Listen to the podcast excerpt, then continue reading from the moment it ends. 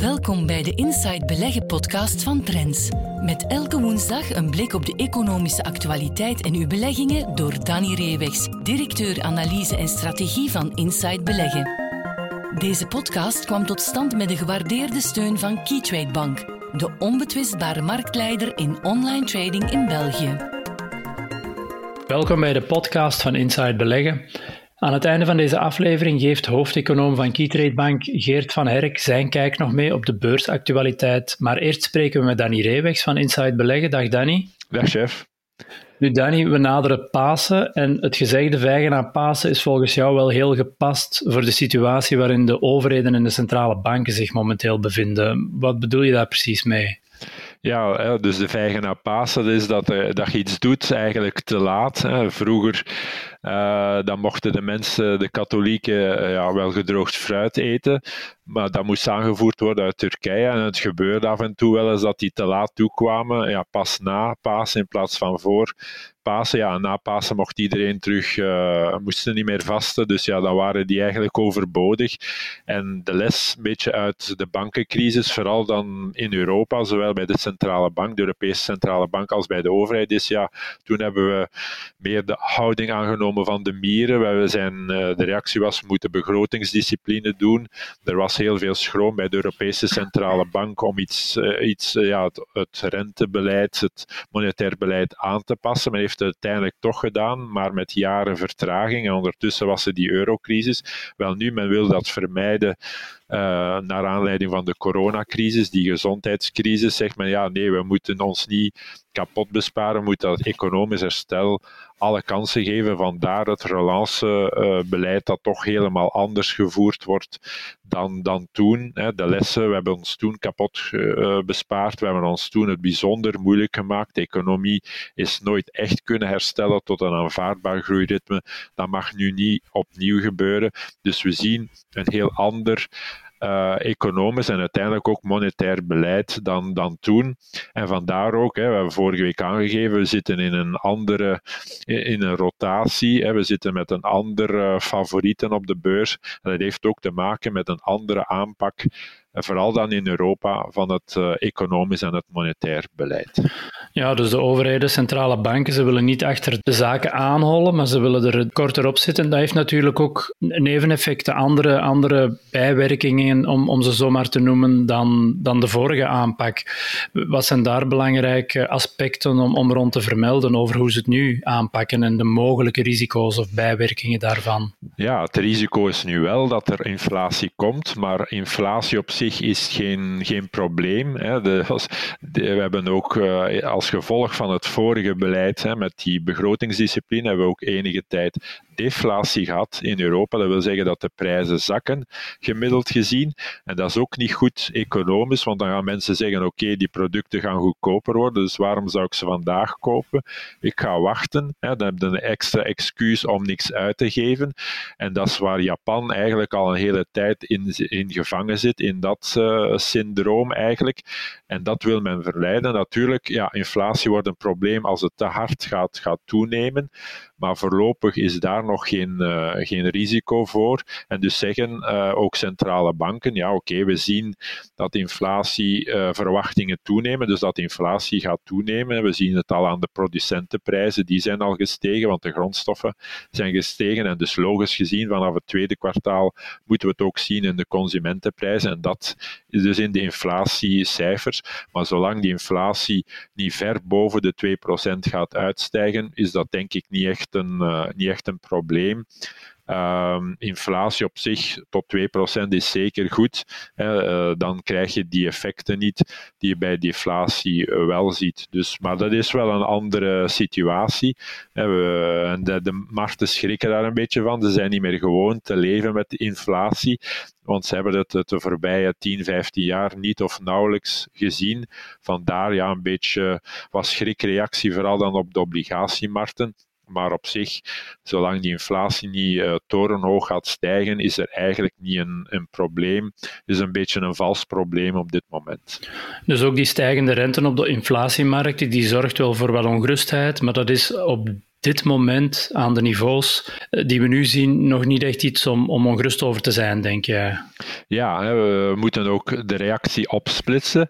Uh, het zijn vooral de tech-aandelen die gigantisch gestegen zijn, die duur zijn, waar, waar de stijgende rente wel, wel een groter probleem is, want dan moet je rekening houden in je modellen met een hogere rentevoeten om de winsten toekomstige winsten vandaag te gaan verdisconteren. En dan kom je op een lagere geschatte waarde, intrinsieke waarde van bepaalde bedrijven uit. Maar dat is geen slecht nieuws voor klassieke bedrijven. En we zien het ook, hè, die aandelen uh, die staan allemaal hoger dan, dan uh, een aantal maanden geleden, zeker begin van het jaar. Dat is anders voor de meeste uh, tech-aandelen, want die klassieke aandelen die hebben net zoveel moeite gehad hè, met het vorige beleid, met die discipline, met die zuinigheid, die, nu dat het relance er is en heel veel kansen krijgt, ook van centrale banken, ja, gaan die bedrijven vooral hogere winsten kunnen realiseren de komende tijd. Ze hebben goed op de kosten gelet, dus hun rentabiliteit en winstgevendheid gaat toenemen. Dus het is vooral een probleem voor tech-aandelen, niet voor klassieke waarden die het moeten hebben van een betere conjunctuur. Ja, nu, het lijkt een heel moeilijke evenwichtsoefening voor zowel overheden als centrale banken. Die eerste moeten het evenwicht houden tussen stimulus en besparingen en dan de gevolgen daarvan op hun schuld. Centrale banken moeten daar dan het juiste rentebeleid en opkoopbeleid op enten. Ja, hoe zullen de markten daar volgens jou de komende maanden en jaren op reageren, op die toegenomen complexe evenwichtsoefening van die twee partijen? Ja, want uh, het beleid, dat relancebeleid, kan natuurlijk alleen maar, gezien de gigantische schuldenpositie van de meeste overheden, als de rente laag bij ze gaan, heel veel extra uh, bedragen moeten lenen, hè, want ze hebben een heel grote begrotingstekorten op dit moment. Ja, als ze daar dan forse rente zouden op moeten betalen, ja, dan is het feest al afgelopen. Dan moet het beleid al heel snel terug omkeren. Hè. De centrale banken moeten er alles aan doen om zeker die lange rente, waar de, de overheidsschulden tegen geleend moeten worden, dat, ja, dat die zo laag mogelijk uh, blijft. Um, en dat uh, zal de uitdaging zijn voor, voor de komende tijd uh, om, dat, om dat te doen. Dus dat is inderdaad een, een een grotere evenwichtsoefening dan, dan ervoor. Zolang er geen inflatie was, is het gemakkelijk om de rente laag te houden. Als de schulden stijgen en de inflatie neemt toe, wordt dat een pak, een pak moeilijker. En dus ja, uh, zullen de markten daar altijd naar kijken. Hoe reageren centrale banken nu? Wat gebeurt er met het, uh, met het beleid? Uh, dus ja, daar zal wel op ingespeeld worden. Maar zolang de rente niet uh, abnormaal hoog wordt, uiteindelijk als je op 30 jaar naar die rente stijgen nu kijkt, ja, dan denken we, wat, wat is het probleem? Wat is er aan de hand? Het is maar in het perspectief dat die rente super laag was uh, de voorbije jaren, dat dat nu lijkt alsof oei, die rente gaat spectaculair omhoog. Gekeken vanaf het laagste punt in decennia, ja, maar in een historische context is dit nog niet, uh, nog niet echt een probleem. En wat, uh, wat ga je dan doen? Waar ga je je geld dan insteken als je het uit de beurs haalt? Ja, er zijn weinig rendabele act, activa op dit moment om dat, uh, om dat alternatief om dat in te steken. Dus ja, ik denk niet dat dit al bedreigend is voor de beursstijging. Ja, er is een gezonde correctie bezig in die overdreven hooggewaardeerde tech-aandelen. Om maar het, nieuw voorbeeld te nemen van Tesla. Ja, als Tesla nu is 20, 30 procent gecorrigeerd, dat is niet meer dan normaal. Uh, maar klassieke aandelen, denk ik, gaan het, uh, gaan het nog wel een tijdje goed doen. Uiteraard, uh, als de rente morgen heel snel naar 2, 2% en meer gaat in Amerika, ja, dan, dan moet er wel ingegrepen worden. En dan zal de beurs wel een correctie kunnen ondergaan. Maar voorlopig denk ik nog altijd dat we mogen uitgaan van een goed beursjaar 2021. Ja, dus om in de gaten te houden, maar nog geen reden tot ongerustheid. Nee. Ja. Over uh, aandelen gesproken, ja, het aandeel van deze week kunnen we niet omheen. Bpost, het Belgische postbedrijf, dat kwam ja. met resultaten, maar moet ook op zoek naar een nieuwe CEO. Maar misschien om eerst bij het e eerste te blijven, uh, de resultaten. Wat waren daar de belangrijkste punten uit volgens jou, de resultaten van 2020? Ja, we moeten toch even de context geven. Op basis van het tweede en het derde kwartaal zag het er naar uit dat die transformatie bij Bpost hè, van een klassiek postbedrijf naar een logistieke speler, hè, een pakjesverdeler, dat die transformatie toch redelijk aan het lukken was. Uiteraard met achterstand op buitenlandse uh, concurrenten, collega's, maar toch. En dan waren natuurlijk die recordcijfers, die fantastische resultaten van ja, de meest bekende concurrenten, PostNL. Eerst uh, de voorlopige aankondigingen, dan de definitieve cijfers in februari. Ja, die lieten toch het beste verhopen, ook voor, voor Bpost. Nu, dat hebben we niet gezien. Er, uh, er was wel uh, een verbetering, in zekere zin, maar uiteindelijk was die veel minder dan in, ingeschat. En dat heeft geleid tot die, ja, die pandoering voor de koers, min 17% op de dag in reactie op die resultaten. Um, dus ja, het was niet wat er van verwacht werd, laten we zo zeggen. En vooral uh, als we dan kijken naar de perspectieven 2021, ja, dan komt uh, Bpost Management daar met een, een vork die zegt eigenlijk, ja, veel beterschap zal er ook niet in 2021 zijn, terwijl PostNL en zo ja, wel verwacht van, we, we zitten op een ander plateau, hè, we, we kunnen een hoog dividend garanderen voor de eerstvolgende jaren, dus ook in die vooruitzichten was Bpost duidelijk veel voorzichtiger, veel minder optimistisch dan, uh, dan bijvoorbeeld een PostNL. Is dan het cruciale vraagteken volgens jou of Bpost in staat is om dat potentieel van die tak, van, van die logistieke tak, om dat potentieel voorwaar, volwaardig te benutten? Draait het daar vooral rond? Ja, het vierde kwartaal van 2020 was echt de lakmoesproef. Hè. Dat, dat, wist iedereen. Dat wordt hier recordvolumes. Hè. De e-commerce, de hele coronacrisis heeft dat een enorme duw gegeven. Dus je gaat hier gigantische volumes zien dat is altijd het beste kwartaal. En nu met die corona ja, wordt dat fantastisch. En dus dan is, de, ja, is die transformatie nu volledig of niet? De conclusie bij PostNL is ja, want de bedrijfswinst die ze halen nu uit het pakjes is meer dan het dubbele van de klassieke post. Bij Bpost moet je zeggen, ja, die transformatie is nog niet volledig afgerond op vlak van evolutie van bedrijfswinst. Want eigenlijk voor de klassieke post ligt die nog altijd ongeveer op hetzelfde niveau dan de pakjes. En we weten, ja, die brievenpost, eh, die klassieke post, dat, dat is structureel aan het dalen. En dat heeft de coronacrisis alleen maar verscherpt. Dus daar zag je in het vierde kwartaal ook een forse dalen. Volumes min 12 procent, dus een serieuze terugval in de bedrijfswinst. En dat is niet gecompenseerd zoals bij een, uh, zoals bij een uh, B-post. Uh, op vergelijkbare, vergelijkbare schaal. Zij hebben veel meer extra kosten moeten doen, veel meer dan de concurrenten. En dat heeft ook met structurele elementen te maken. Uh, Bpost is heel centraal georganiseerd met uh, vijf grote uh, sorteercentra die zowel brievenpost als pakjes behandelen.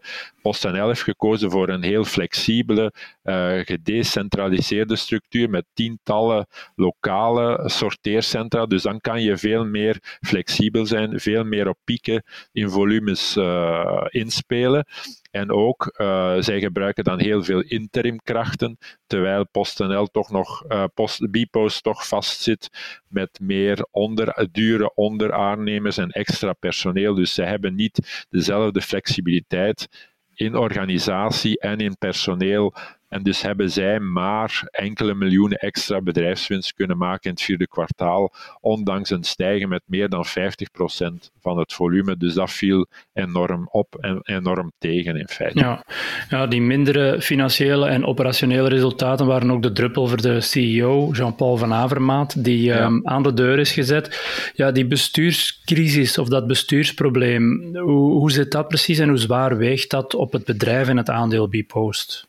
Ja, dan moet je zeggen, hè, die Herna Verhagen die zit daar al jaren, sinds jaar en dag bij uh, PostNL. Dus daar staat een, een heel sterke ploeg die ook voor lange, die er voor termijn is. Uh, in, in België bij Bpost is dat voortdurend problemen met, met het topmanagement, met die, met die CEO. Hè. Johnny Thijs is met problemen moeten vertrekken. Uh, Koen van Gerven, ja, dat was op een duur ook een probleem. En uh, Jean-Paul van Avermaat, ja, die is eigenlijk al weg voordat hij er goed en wel zijn stempel heeft kunnen drukken. En er was al controverse rond hem, bij wijze van spreken van dag één. Ja, dat is natuurlijk geen gezonde uh, situatie. Zeker als je in een bedrijf zit dat in volle transformatie is, waar er een daadkrachtige ploeg is die heel veel dingen moet doen. Anders dan mis je de trein ten opzichte van de internationale concurrentie. Die, die pakjesmarkt, die e-, evolutie in e-commerce, die is er nu, die moet je nu pakken, die kun je, daar kun je niet meer mee, mee wachten. En eigenlijk die context van een overheidsbedrijf, dat dan ook wel ja, een beursgenoteerd bedrijf is, dat dan commerciële uh, rendabiliteit en resultaten moet geven, ja, dat blijft een heel uh, moeilijke evenwichtsoefening. Er is een salarisplafond voor de CEO aan de ene kant. En aan de andere kant een moeilijke omstandigheden om in te werken. Ja, dan kan je niet verwachten van toptalent dat gaat zeggen, ja, ik ga voor Bpost kiezen en niet voor een ander bedrijf om daar CEO te worden. Dus dat, dat blijft een heel moeilijke omstandigheid. Uh, uh, pakjesmarkt wil zeggen flexibiliteit, wil zeggen ja, uh, toch in kunnen spelen op verandering. Dat is een heel concurrentiële markt, dus daar moet je u kunnen, kunnen zetten. En dat is moeilijk voor Bpost als je daar nog een maatschappelijke taak en dergelijke uh, rigide uh, systemen bovenop hebt. Dus dat blijft een heel moeilijke uitdaging, ook voor de nieuwe, nieuwe CEO, om dat fundamenteel te gaan aanpakken. Dus op dat vlak kunnen we begrijpen dat het Bpost-aandeel veel minder presteert dan zijn internationale concurrenten. En dat blijft een moeilijk, uh, moeilijk basisgegeven. Ja, want de reactie, de reactie van de beurs was, was uh, ja, niet mis te verstaan. Um, ja, hoe, kijk jij ernaar? Terechte afstraffing? Ja, we moeten zeggen, het aandeel is een stuk goedkoper hè, op vlak van waardering, ook in termen van, van de omzet. Uh, natuurlijk, ja, de markt vraagt duidelijkheid. Die, die, tot nu toe, die transformatie is niet afgerond, die moet nog verder doorgaan. De rendabiliteit uh, moet omhoog van die pakjesactiviteit, want die structurele daling van de winst uit uh, traditionele brievenpost, ja, die blijft doorgaan. Dus bij anderen is al veel meer gelukt. Dus men kijkt uit, men, men neemt een afwachtende, sceptische houding in van, ja, gaat er een volgende CEO, de vierde al in, in minder dan tien jaar, uh, gaat hij het dan beter doen? Dus de, de houding is wait and see toon het maar, want ja, tot nu toe zijn we eerder ontgoocheld in de evolutie van Bpost dan dat we uh, gelukkig zijn van wat er de voorbije jaren allemaal gebeurd is. Dus ik kan begrijpen dat het aandeel het duidelijk minder goed doet dan bijvoorbeeld een PostNL, waar alles al veel verder georganiseerd is. Ja, een terechte afwachtende houding van beleggers dus. Nee. Goed, jij bent heel erg bedankt voor jouw tijd en inzichten deze week en uh, graag tot volgende week. Tot volgende week. Tot dan. Dag. We luisteren nu naar Geert van Herk, Chief Economist van Keytrade Bank, met zijn analyse op een aspect van de economische actualiteit. Hallo iedereen en welkom bij onze wekelijkse bijdrage aan deze podcast. In deze podcast staan we nog eens even stil bij alles wat er zich afspeelt op de internationale obligatiemarkten. U weet dat de afgelopen maanden de lange termijnrente zowel in de Verenigde Staten als in Europa fors gestegen is. En we denken dat nu wel eens het moment zou kunnen zijn dat we tijdelijk toch een plafond gaan bereiken voor uh, de lange termijnrente. Met andere woorden, dat er een, een rally kan ontstaan op de obligatiemarkten, opnieuw, zowel in de Verenigde Staten als in Europa, waarbij we toch wereldwijd dan naar lagere rentevoeten zouden gaan. En dat kan toch wel opnieuw impulsen geven aan de getroffen techsector. Dus vanuit een tactisch standpunt uh, zijn we op dit moment een beetje van oordeel dat ja, die, die rentestijging, dat er toch tijdelijk een pauze gaat inkomen. Uh, en dat kan op de beurs natuurlijk wel uh, tot een aantal uh, conclusies of rotaties leiden. We denken in eerste plaats aan wat ik zo net zei, de techsector, die de afgelopen tijd ja, eerder stabiel tot licht neerwaarts georiënteerd was. En natuurlijk, als de rente de komende tijd, de komende weken wat zou dalen, dan kan er toch potentieel zijn voor een herstel van de grote technologie dus wie op korte termijn misschien wat opportuniteiten zoekt, raden we toch aan even de blik te wenden naar de getroffen techsector. Sector, de groeiaandelen in het algemeen en misschien ook als die rente uh, wat, uh, wat zakt, dat uh, de financiële aandelen ook uiteindelijk een pauze inlassen in hun stijging. Opnieuw, wie, wie een lange termijn horizon heeft, kan natuurlijk ook van deze correcties, die verwachte correcties, gebruik gaan maken om posities verder aan te vullen. Maar we willen toch nog eens duidelijk stellen dat, uh, dat eigenlijk beleggers niet al te veel schrik moeten hebben van de gestegen rentevoeten. Ten eerste, ja, we vertrekken vanuit zeer lage niveaus voor de lange termijnrente. Dus dat er nu een stijging zit, die, procentueel natuurlijk zeer sterk is. Ja, de Amerikaanse uh, ja, lange termijnrente die is nagenoeg verdubbeld. Ja. Als je van 0,5% vertrekt, ja, dan zit je natuurlijk zeer snel aan 1%. Hè. Dus we komen van zeer lage niveaus. Er is denk ik een normalisering naar wat hogere niveaus. Maar wat heel belangrijk is om goed te begrijpen, is van waar komt die rentestijging? Is het omdat bijvoorbeeld ja, de, de obligatiemarkten bang hebben dat overheden of grote bedrijven ja, hun schulden niet gaan kunnen terugbetalen? Dat denken we niet dat de oorzaak of de achterliggende reden is waarom de lange termijn rentevoeten wereldwijd stijgen. De eerste en de belangrijkste en de meest fundamentele reden voor de gestegen lange termijnrentes is het economisch herstel, zijn de betere groeicijfers die we zowel in Azië als in Europa als in de Verenigde Staten zien. En dat is toch eigenlijk een gunstige ontwikkeling. Hè. Dus de fundamentals achter de rentestijging, ja, die zijn eigenlijk vrij logisch. We komen uit een, zeer zware, uh, of een zeer korte, scherpe recessie naar aanleiding van de coronacrisis in het Westen. En ja, sinds nou, ongeveer toch een jaar zien we dat ja, de centrale banken de economie massaal gesteund hebben, dat uh, de reële economische cijfers toch duidelijk tonen dat we wereldwijd met een economisch herstel zitten. En in zo'n omgeving is het natuurlijk niet meer dan logisch dat de rente dan wat stijgt.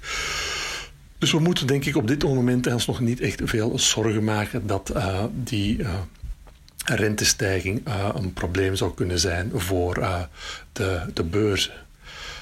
Wat we wel goed in de gaten moeten houden de komende maanden gaat toch, ja, gaan die inflatiecijfers zijn. Want als die te, vers, te fors beginnen stijgen en de centrale banken reageren te laks, te traag, dan kunnen er eventueel problemen uh, ontstaan uh, uh, voor de beurzen. Maar op dit moment zien we niet direct signalen dat, eigenlijk die, dat de rentestijging niet in overeenstemming is met de fundamentals van een gezonde, stijgende, groeiende wereldeconomie. Een groeiende wereldeconomie die natuurlijk ook positief is voor de ontwikkeling van de bedrijfswinsten. En als we de komende kwartalen zien dat de bedrijven ja, met mooie winstcijfers uh, kunnen uitpakken, dan denk ik toch dat de recente beurshoos uh, nog wel een tijdje kan doorgaan.